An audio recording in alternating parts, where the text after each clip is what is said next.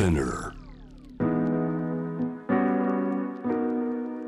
グローバーがお送りします。J-Web シャムダプラネット今夜お越しいただいているのは番組初登場。フィンランド大使館商務部商務官。ファッションライフスタイル担当ラウラ・コピローさんです。よろしくお願いします。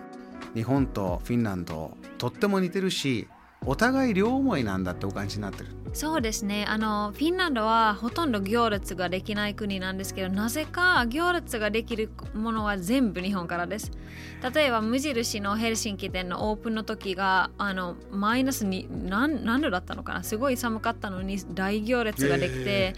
であの草間彌生さんの展覧会もそうだしあのチームラボの展覧会もそうだったので普段は全然行列ないのになんか日本のものがやってきた。イエーイっていうのが行列できちゃいます。僕らも気づけばねサウナも、まあ、チームラボもそれこそサウナ作ってますけどあそうですよね。サウナ大ブームそして昔からムーミンで育ったりマリメッコのものがどんどんどんどん日本でもたくさん見る、うん、贈り物にも使われるようになったし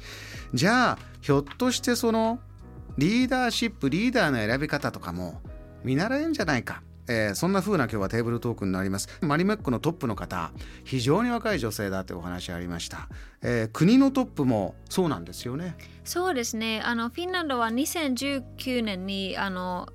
首相に選出されたサンナ・マリン首相が現在でも首相あのやってるんですけれども当時はあの34歳で現在35歳かなまだ。であのフィンランドの 3, 3人目の女性首相だったんですけれどもあのその就任した当時は世界の最年少の首相になりました。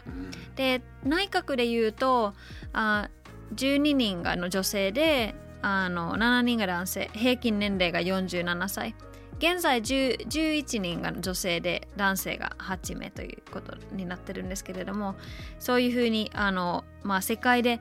女性の34歳のあの首相が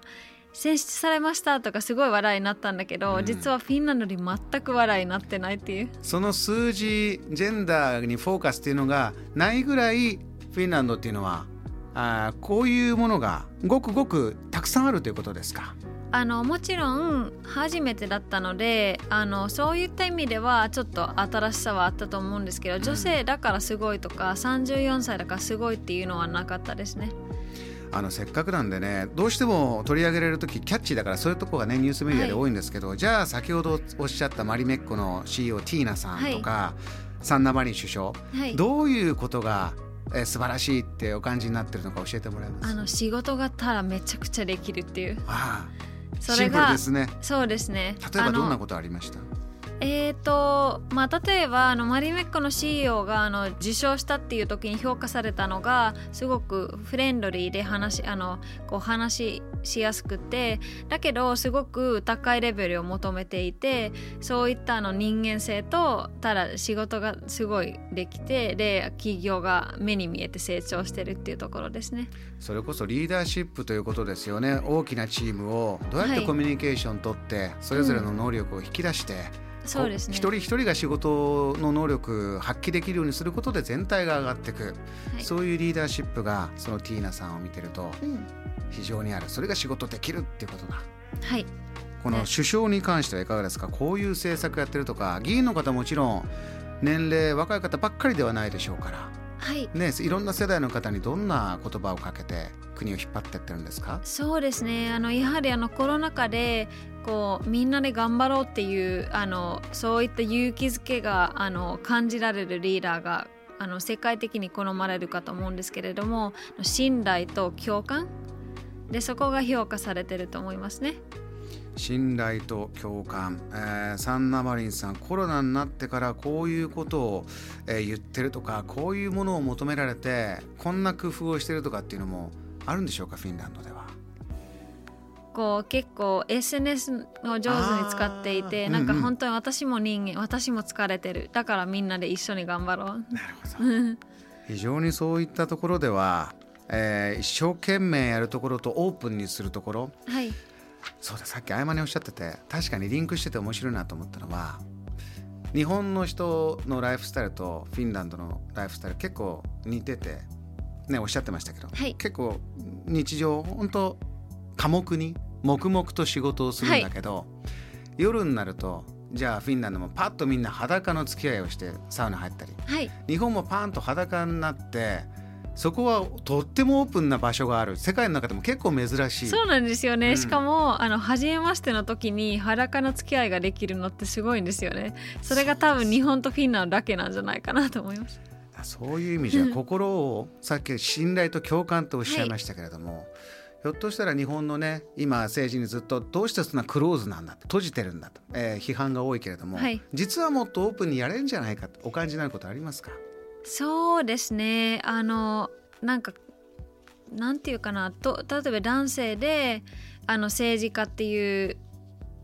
うんなんていうかなこの今の政治家のような人物じゃなくてもあの政治はできるよとかああのまあ例えばお企業のリーダーになれるよとかそういったあのみんなの可能性に感じてあのそういう日本になると嬉しいなと思って。ー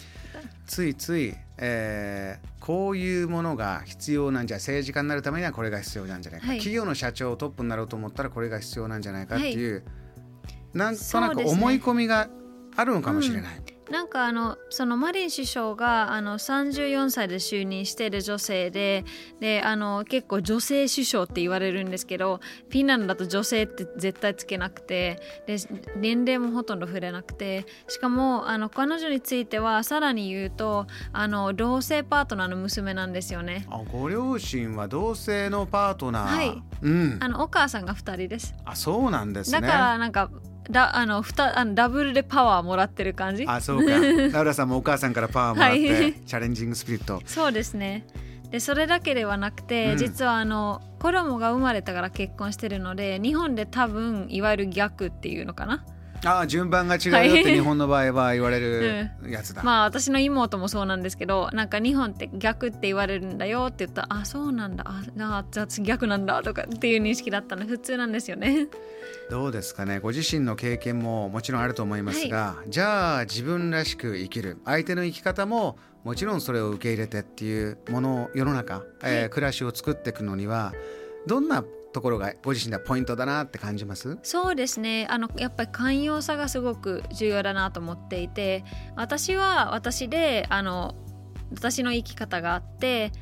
でだからこそ相手も相手の自分らしさがあってでお互い違う違うかもしれないけどそれでいいよねって。じゃああの握手しようみたいな。なんかそれがすごいいいなと思うんですよね。